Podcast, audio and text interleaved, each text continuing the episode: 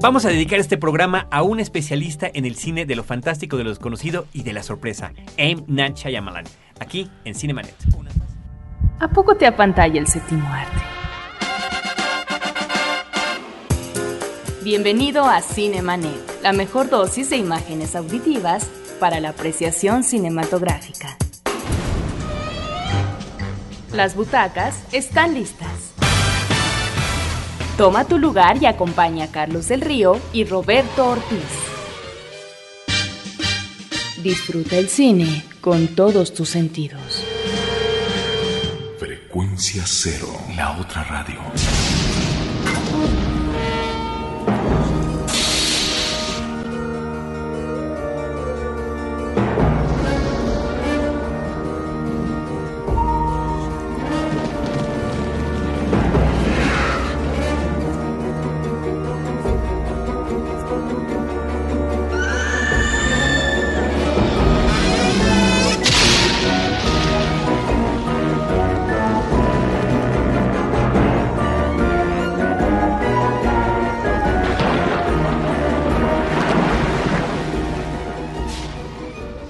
De Danny Elfman que puede que tenga o no que ver para este programa. Tales from the Crypt, de la serie de televisión que, eh, bueno, pues eh, como otras tantas, ha musicalizado este hombre que es el músico de cabecera de Tim Burton. Yo soy Carlos del Río, ¿cómo están? Bienvenidos a un episodio especial de Cinemanet. Roberto Ortiz, ¿cómo te va?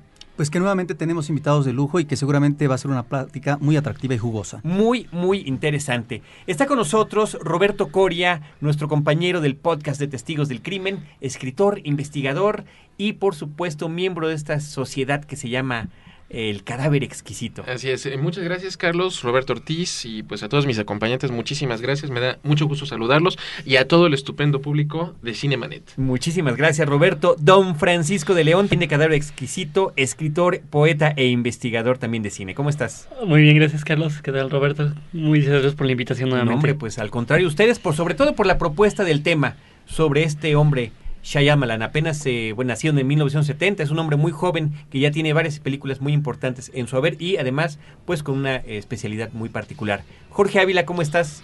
Muy bien, Carlos, muchas gracias, Roberto. Encargado de cine del eh, periódico Record y miembro del eh, Online Film Cri- Critics Society. Ahora lo dije mal, Eh, ¿verdad? Ahora lo dijiste mal. Pero bueno, se No vale importa. equivocarse.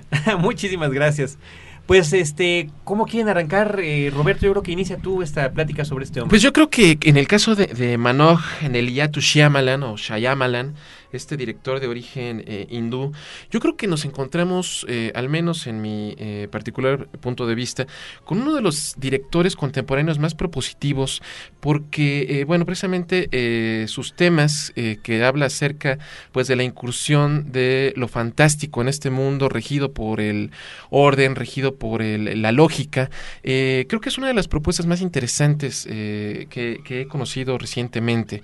Este director, efectivamente, como dices, muy joven, acaba de cumplir 36 años. El 6 de agosto pasado fue su cumpleaños, así que, señor Shyamalan, si nos está escuchando desde, desde, desde Cinemanet, le mandamos este eh, panel, eh, un abrazo afectuoso. Y si entiende español, ¿no? sí, a ver si entiende español o a ver si encuentra a alguien que le, que le pueda traducir. Eh, creo que desde su eh, erróneamente eh, conocido primer largometraje, que en realidad es el tercero, el, el sexto sentido, pues eh, nos ha brindado eh, un cuerpo de trabajo cinematográfico sólido, consistente en sus temas, eh, con una eh, mano eh, como director bastante bien definida y pues que como dices tú Carlos se ha caracterizado por este giro eh, inesperado hacia, hacia el final de la película que no deja de ser sorprendente. Francisco. Eh, pues en lo personal es un director que en términos generales me, me gusta mucho. Eh, curiosamente, la película que más eh, prefiero de Shyamalan es curiosamente una de las que ha pasado más desapercibida, La Aldea. La aldea me, resulta la, la más lograda ¿no? de, de sus cintas. Y la posibilidad que lleva el mismo de alejarse de lo sobrenatural sin alejarse de lleno de ello. Más bien manejar la idea del miedo per se. Más que por encima que apareciera el hecho sobrenatural en cuanto tal. La idea me gusta mucho y obviamente señales con todo este ambiente entre La Noche de los Muertos Vivientes y otras tantas películas de ya clásicas del género me, me agrada me agrada bastante, ¿no? Y que como decía Roberto, finalmente la propuesta, si bien en ciertos momentos ya resulta incluso eh, por momentos predecible. Por ejemplo, yo insisto que yo desde que estaba en la cena con la esposa Bruce Willis ya me había dado cuenta de que estaba muerto. Pues nadie de nosotros lo había. Eh, pero, pero aún así resulta bastante refrescante, ¿no? Que, al- que un director se comprometa tanto con ese tipo de, de temáticas, ¿no? Que habrá que ver ahora La Dama en el, del, La del- Dama del- en el agua. La Dama en el agua, que por lo que sé es más bien un cuento de, de hadas, ¿no? Más que otra cosa. Pues mira, yo qué te puedo decir, eh, Shyamalan me, me agrada su cine, eh, contrariamente a lo que muchos podrían pensar, eh, a mí la película que menos me gusta es El Sexto Sentido, se me hace una película tramposa y chapucera, pero ya hablaremos de eso. Eh, me gusta mucho Señales. eh, y bueno, creo que Shyamalan tiene la, la cualidad de que es un director que lo odias o lo amas. Eh, y bueno, se le ha considerado, catalogado como una especie del nuevo Alfred Hitchcock o el nuevo Steven Spielberg o una mezcla ahí medio rara de, de- de cosas que obviamente son las influencias que tiene. Eh, creo que sí es, es eh, efectivamente eh, un director que por lo menos se sale lo convencional, ¿sí? A lo mejor mucha gente ya está esperando, ay, ¿ahora qué va a hacer en su película? ¿Cuál es el twist, no? ¿Cuál es el- eh, y, y de repente lo estás buscando, lo estás buscando y te lo da y era algo que no, no te esperabas. Eso, eso creo que sí es la, la- cualidad que tiene eh, Shyamalan, ¿no? Ahora, uno de los elementos tal vez más interesantes de su cine es cuando, dentro de, esto, eh, estos terrenos que ustedes mencionan de lo sobrenatural, él aplica esta consideración por parte de los personajes de lo trascendental, es decir, aquello que se sitúa más allá de la experiencia sensible humana. Ahí está la justificación genérica, por un lado, y que nos sirve de respaldo para abordar problemáticas humanas que a veces son terribles. Por ejemplo, en el caso de señales, esta sensación de vacío y de por la pérdida de la esposa y la dificultad para articular las relaciones con eh, la familia, en este caso con los hijos. Ahí es donde creo que encontramos eh, los elementos más interesantes, no solamente por lo que se refiere a las atmósferas y la trama en sí, sino el trabajo que se hace con los personajes a propósito de la solidaridad o no humana, del acercamiento o confianza al prójimo, de la, del amor, ¿sí? O cómo se aborda este. Por lo pronto, su cine eh, ha tenido un ah, efecto en taquilla impresionante. Sexto Sentido logró 661 millones de dólares, El Protegido 249 millones y Señales más de 400 millones. Sí, el hecho es que eh, yo pienso que el hombre escribe sus historias, las dirige, está muy presente en toda la, la- la concepción de la película. Creo que eso es algo eh, que vale la pena mencionar. Además de que eh, en torno a esto, yo no creo que sea el nuevo Alfred Hitchcock como muchos dicen. Este, creo que creo que dista mucho de ello. Pero, pero fíjate Creo que, tiene algunos, pero que creo que tiene algunos aspectos interesantes. La- las propias apariciones que tiene Shyamalan en las películas, claro. estos cameos. Hitchcock se limitaba meramente a la presencia incidental, ¿no? Shyamalan tiene un papel, si bien pequeño en la, en la trama, es significativo para el desarrollo de la historia. Sí, ciertamente. Y yo creo que, eh, si les parece, podemos comentar brevemente, a manera cronológica, sus principales películas. Y yo creo que, aunque ciertamente nos está aclarando Roberto Coria que El Sexto Sentido es su tercer largometraje, finalmente es con el que se da a conocer como escritor como, eh, vaya, como escritor y guionista y como director de un estilo muy peculiar que eh, pues es lo que lo ha identificado ya claramente como un cineasta de autor, un hombre quizá muy genuino, influido muy claramente y además muy comentado por él mismo por películas comerciales. Él se, se dice un franco admirador del cine de Spielberg de los años 80 y de los años 90 Ujú. y bueno, de alguna manera todo eso lo refleja en su pantalla de una manera muy fresca. Vámonos a un corte para regresar a platicar de las películas de M. Night Shyamalan mientras escuchamos algo que se llama Monstruo Verde, cantan las ultrasónicas y es de perfume de violeta. Regresamos.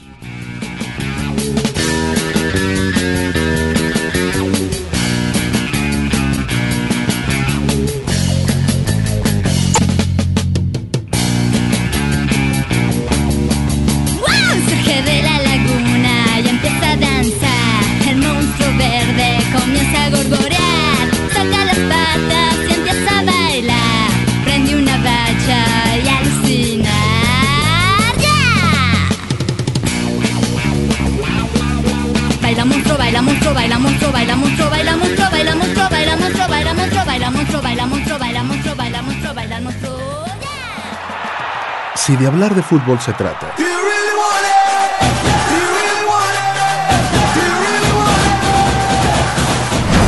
Ahora, empatada y gol. Fútbol mexicano. Copa Libertadores. Copa Sudamericana. Mundial de Clubes. Porque aquí no nos andamos con rodeos. Frecuencia cero, la otra radio.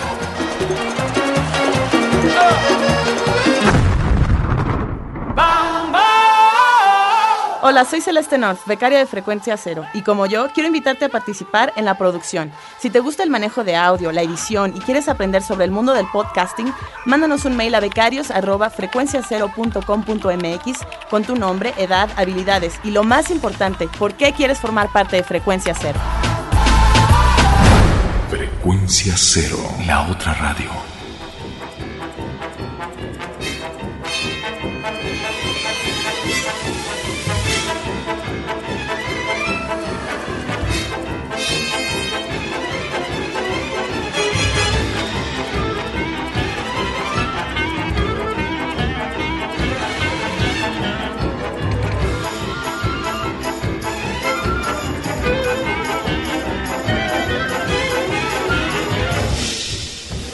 A mí me gusta mucho Danny Elfman y por eso aproveché para eh, tener, tocar este tema, tener estos invitados y poner más música de él. Lo que escuchamos es de la película Beetlejuice de Tim Burton. Roberto, vámonos con la filmografía de Shyamalan. Pues creo que eh, sus dos primeros trabajos, eh, Praying with Anger, una película de 1992, y Wide Awake de 1995, pues son obras que pasan desapercibidas y que no creo yo, al menos en la investigación que yo he hecho, no reflejan lo que va a ser este estilo de cine que maneja a partir del sexto sentido. La primera es eh, una película con tintes autobiográficos, la segunda eh, son eh, también acerca de eh, algunas vivencias que él eh, tiene en la infancia, pero en el sexto sentido, eh, una película eh, cuyo guion fue comprado inmediatamente por Disney, eh, sin eh, haber sido consultados los eh, altos jerarcas de los estudios, eh, se manifiesta como una película verdaderamente interesante, creo yo. Es efectivo, es que creo coincido contigo, es una película que, que abusa un poco. Eh, con este Jorge. Porque a algunos nos gusta, a algunos, a otros no Con gusta. Jorge, coincido con Jorge, es una película que basa su efecto eh, efectivamente en estas trampas que se presentan al, al espectador.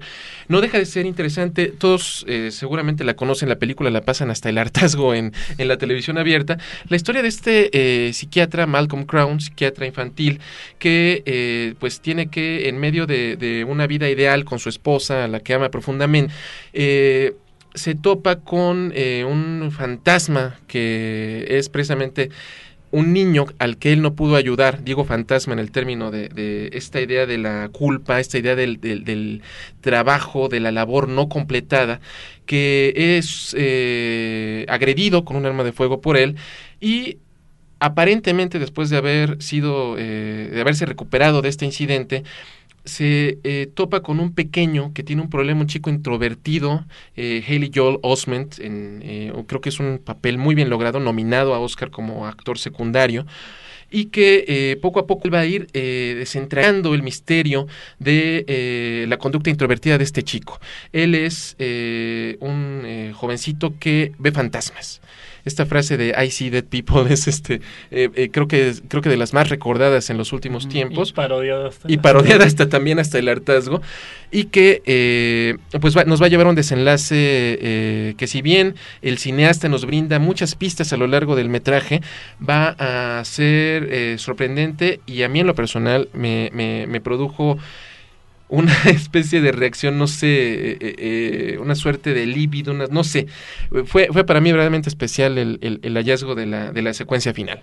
De repente es como si te dices, chin, sí me sorprendió, Ajá. pero qué tramposo, ¿no? Pero Sí, me dejé engañar. Pero, pero me- exacto, sí, exacto, exacto. exacto. Tú fue- te, te conviertes en su cómplice. Pero eso es bueno, yo creo que eso es bueno. yo- y yo creo que además, sí. el efecto que tuvo la película, la recepción comercial, el gusto que generó en el público, una película que si bien tenía su lado torcido, era, es muy sencilla, es muy evidente y al final, más que efectos especiales, es una cuestión de narración, de sí. cómo plantea y cuenta la historia y una cuestión de perspectivas, además de la cámara, que al final te tiene que regresar algunas tomas para que tú veas, aquí te engañé y mira de qué manera. Eh, en ese sentido, nada más rápidamente, este, quiero acotar. A mí me gustó más eh, lo que hizo Amenábar en Los Otros que, que Shyamalan en el sexto sentido. ¿eh? Pero, finalmente los otros es posterior y queda el sexto sentido como una referencia para él. Y no nos vayamos también. Yo, por ejemplo, hay un capítulo de La Dimensión Desconocida, de, la, de, de aquella serie entrañable en blanco y negro, que toca una eh, técnica narrativa muy similar al sexto sentido. O sea, vaya, creo, creo que a final de cuentas eh, Shyamalan eh, funda su eh, oficio en muchos trabajos previos, pero creo que eh, es algo digno lo que él logra. Y bueno, de hecho, por ejemplo, a mí el único pero que le pongo a, al sexto sentido no tiene la culpa la película, ¿no? Porque si recordamos, aparece antes que pueda aparecer el espinazo del diablo de este Guillermo del Toro. Ajá. Yo oí mucha gente, ¿no? Que decía que del Toro este, le había copiado a Shyamalan la fórmula del fantasma.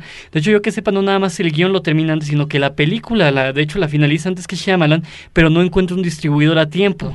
Claro. ¿no? Entonces, este, Pero es que son eh, aportaciones a propósito del cine de fantasmas en los últimos años. Han mencionado ustedes claro. dos películas, ¿no? La de Amenábar y la de Guillermo del Toro, que creo que son variantes y que son manejos muy originales. En el caso, por ejemplo, de los otros, estamos nuevamente ante la mansión, ante la mansión embrujada. Una técnica eh, más, más en deuda con el Ghost Story victoriano, por Exacto, ejemplo. Exacto. Y en el caso de la película del toro, estamos ante un contexto específico de guerra. La guerra civil española, el trauma que provoca y eh, el lastre que va a tener en los infantes y que está, por lo tanto, esta conexión natural con los fantasmas. Y luego esta eh, película de sexto sentido que tuvo un eh, impacto muy fuerte en el público. Esto habrá que celebrarlo en términos de estos manejos, creo, originales por parte de los cineastas. Eh, mejor o, tal vez, digamos, oh, de acuerdo a nuestros intereses y de acuerdo a nuestros gustos, pero que si descubrimos o no la trama, etcétera, bueno, lo importante a veces en este tipo de cine es si nos logra cautivar, qué bueno. Y si nos logra engañar y a lo mejor no lograr encontrar la pista, bueno, pues es un reto para el espectador. Completamente. Roberto Coria, la película que sigue es Unbreakable, el Unbreakable. protegido también con Bruce eh, conocida exactamente como, como El Protegido. Eh, yo creo que Night Shyamalan, eh, pues eh, fascinado por eh, tener a este actor, a Bruce Willis, un hombre que creo que eh, ha venido des- desarrollando mejores papeles conforme va ganando edad. Eh, el Protegido es una revisión muy interesante al cine de superhéroes. Es una propuesta en la que David Dunn, un eh, guardia de seguridad del estadio de una universidad, un hombre que vive en un permanente estado de pues de melancolía, eh, con aspiraciones truncadas, con una familia eh, en la cual no puede integrarse. De repente eh, tiene un encuentro con lo fantástico. El hombre sobrevive a un accidente ferroviario, es el único sobreviviente, y pues esto lo va a llevar a un viaje iniciático de la mano de un misterioso sujeto que se llama Elijah Price, interpretado por Samuel L. Jackson. Y poco a poco este recorrido los va a llevar a descubrir cuál es su papel en el mundo. Es una de las películas de Shyamalan que yo personalmente considero de, la- de mis favoritas, Sí. por el asunto en el que logra plantear una serie de personajes que cuando termina la película están perfectamente sustentados en lo que se conoce como eh, una historia de un superhéroe. Es desde el hecho de sus de cómo tienen u obtienen sus poderes, por qué pueden ser amigos o enemigos y además incluso el nombre de los sobrenombres tan ridículos que pueden tener, ¿no? They call me Mr. Glass. Me dicen el señor de vidrio, ¿no? Dice el personaje que se enfrenta con él. Entonces yo creo que esa forma en la que muy lentamente, muy pausadamente y que fue algo por lo que no gustó mucho quizás comercialmente, es la parte que más me puede gustar a mí. Y no, y de hecho, brillante este planteamiento que hace, por ejemplo, le pone capa a su superhéroe, este, Sí. este Impermeable. sí, Impermeable, impermeable amarillo, sí, tiene su debilidad que es el agua, y que por eso el impermeable, ¿no? Además justifica perfectamente bien la idea de- del impermeable, ¿no? Y su color el amarillo, ¿no? Exacto. Y el agua, por ejemplo, que es un elemento tan importante en, en Shyamalan que ya lo ya ahorita lo comentaremos. Eh, yo creo que también el, el- el- la idea eh, humana, decíamos, hablábamos de que sexo sentido es una revisión sobre la culpa. Yo creo que también aquí es una revisión acerca de eh, encontrar la felicidad, encontrar el camino, encontrar nuestro rol en el ubicación en el engranaje. mundo. Exactamente. Creo que ahí en ese sentido, eh, película tras película, está insistiendo en eh, este tema. ¿Cuál es nuestra identidad? ¿Y cuál es nuestra ubicación en el mundo? ¿Y cómo la vamos a manejar? Por eso es que encontramos no personajes que tengan una vida consolidada, una vida hecha, sino que son personajes muchas veces que están fracturados por la pérdida. Y el dolor humano lo tienen que remontar para poder encontrar lazos fraternos, lazos humanos, lazos amorosos. En ese sentido, creo que encontramos, y ahí está una de las peculiaridades en sus personajes, que está la sensibilidad de los mismos a flor de piel y por eso embonan, creo que de manera muy conveniente, en el ámbito de lo fantástico. Y yéndonos a la parte estética puramente, ¿no? De las imágenes, aquí en el protegido es... Eh, para mí es increíble. Tengo muy grabadas dos escenas, ¿no? Una donde, donde aparece por primera vez así como el, la capucha, el impermeable ahí colgado, una especie como de traje de Batman, ¿no? Y cuando surge él, incluso la toma es en contrapicada de abajo, eh, cuando surge y con, el, con la capa, que el equivalente a la capa y todo es eh, se nota que Shyamalan tiene un gran amor por el, por el cómic. Incluso tiene muchas de sus encuadres son, son como si fueran de cómic. Entonces creo que en ese sentido eh, eh, sí es una de las mejor logradas de, de él, ¿no? Coincido plenamente. Después de esa siguió Señales. Señales. La que yo creo que es una, eh, Roberto mencionó, Roberto Ortiz mencionó hace un instante, es una película acerca de la pérdida de la fe y de cómo a través del encuentro también nuevamente con lo fantástico se puede recuperar. En esta película, eh, Shyamalan prescinde de Bruce Willis, de hasta este momento su actor fetiche, eh, le da eh, la bienvenida a Mel Gibson a su cuadro de actores, donde él interpreta a un reverendo Graham Hess que sufre pues la pérdida de su esposa en un accidente de auto terrible y que eh, tiene a partir de este momento no solo la pérdida de, la, de sus creencias religiosas, sino la incapacidad de integrarse con su familia, en este caso su hermano y sus dos pequeños hijos, eh, el que por cierto es el hermanito de Macaulay Culkin y una niña de que se llama Abigail Breslin.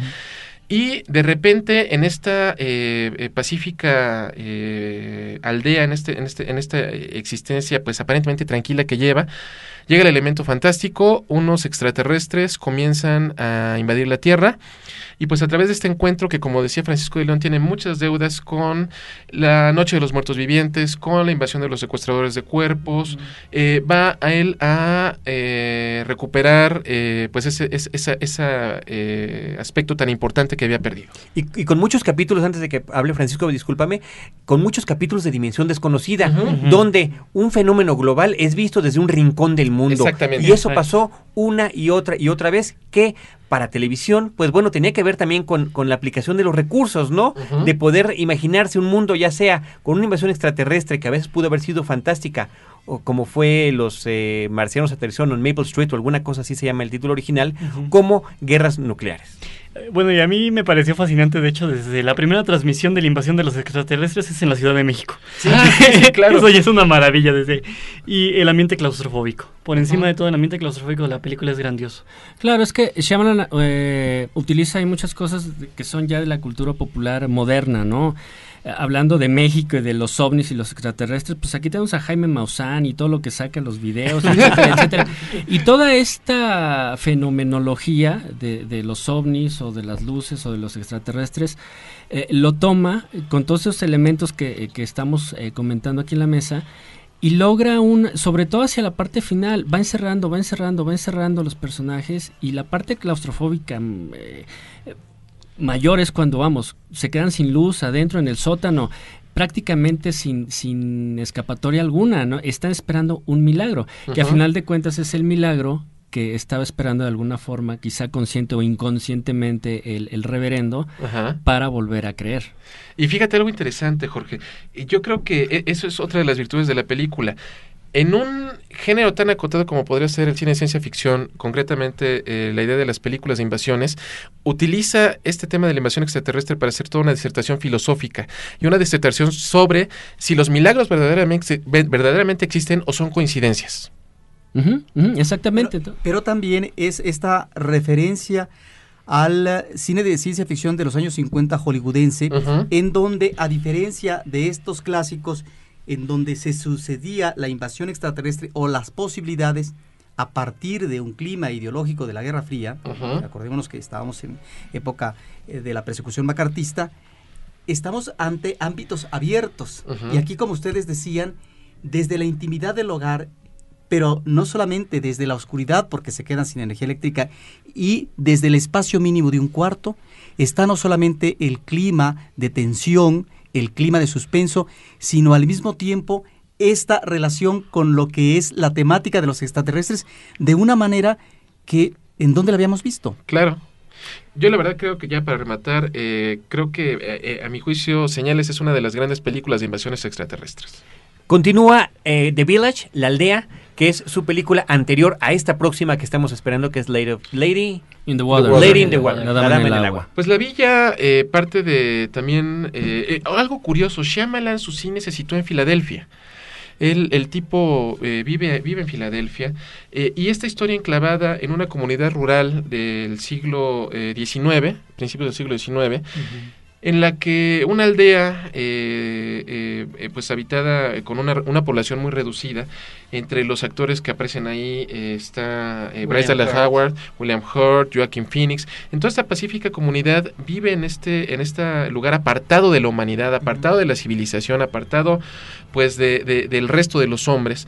Eh, ellos viven asolados por una creencia eh, en una serie de monstruos que viven en el bosque que rodea este, este poblado.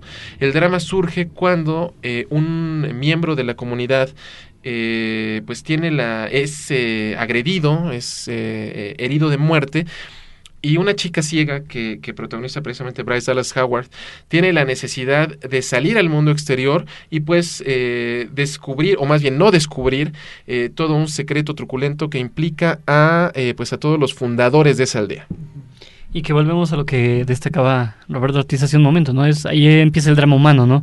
De la responsabilidad de los fundadores de este pueblo por todas las generaciones siguientes, ¿no? Y cómo los tienen arraigados a ese miedo, a ese ser que, que en un principio de la película remite un poco al Wendigo, esta leyenda de, de América del Norte, pero que, que en el giro final termina como siempre, ¿no? Siendo bastante truculento el asunto. Y retoma elementos también de películas como Truman Show. Mm. O toda esta eh, moda de los reality shows, ¿no? De Big Brother y así.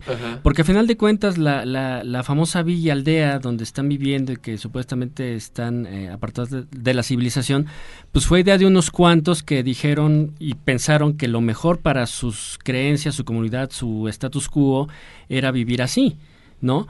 Y em, por otro lado también pues, retoma algunas cosas tipo de, de películas como La Bruja de Blair, todo el bosque y la cuestión de las ramas, etcétera. Entonces, es una de las cosas que a Shyamalan de repente le critican mucho, que, que, que toma como elementitos de, de varios lugares y pues dice, pues esos están padres, me gustan y los voy a meter, ¿no? Pero creo que están bien integrados. Y finalmente en sus películas se puede eh, confundir y jugar con nosotros entre el terror verdadero por algo insólito o el simple terror psicológico. Así es. Y es lo que no sabemos qué esperar. Ahora estamos esperando esta nueva película. Por eso es este recuento que estamos teniendo en este momento con nuestros compañeros críticos de cine y comentaristas e investigadores para ver qué nos puede deparar Lady in the Water. Pues yo creo que la dama en el agua, nuevamente el elemento vital, que también eh, ustedes es la debilidad de los extraterrestres en, en señales. Y nos encontramos con eh, una historia eh, ahora ambientada en un eh, edificio de apartamentos, donde el superintendente, que es eh, Paul Giamatti, maravilloso en, eh, En Entre Copas en y American Splendor. no, no, American no, Splendor particularmente. que, que es un actor brillante. Eh, de repente esta cotidianidad se rompe cuando en la alberca de este complejo de, de departamentos surge una chica, que es nuevamente Bryce Dallas Howard, que es precisamente la hija de Ron Howard, del, del director de cine, y que no es otra cosa sino una suerte de ninfa, una suerte de... eh, un narf, me parece que es el, la Sí, es un personaje fantástico. Y este, este personaje fantástico que irrumpe en este núcleo cotidiano eh, va a tratar de regresar a su, a su, a su hábitat natural, ayudada por este eh, conserje venido a menos. Pues vamos a ver qué es lo que nos depara. Nada más, Sí, Roberto. alguien de ustedes eh, mencionó el elemento del agua. Ajá.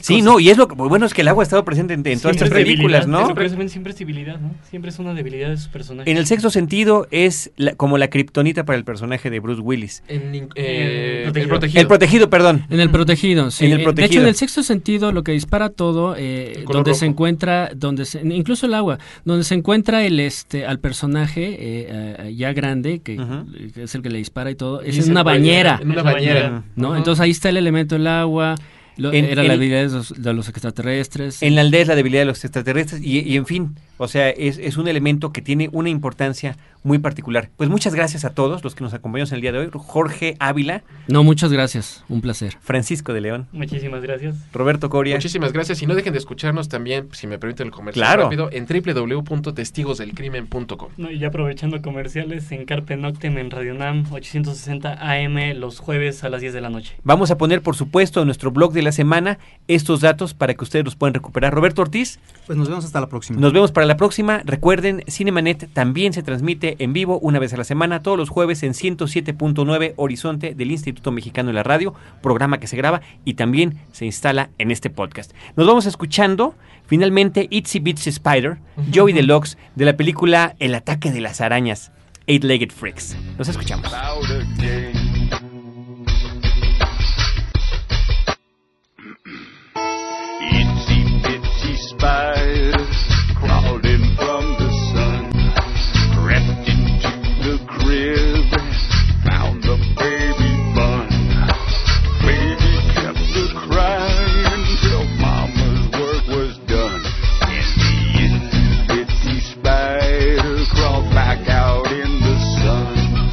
Los créditos ya están corriendo. Sigues en estado de shock. Cinemanet. Cada semana, un nuevo programa comentando las películas que sacuden tus emociones. Cinemanet. Solo en frecuencia cero. Frecuencia cero, la otra radio.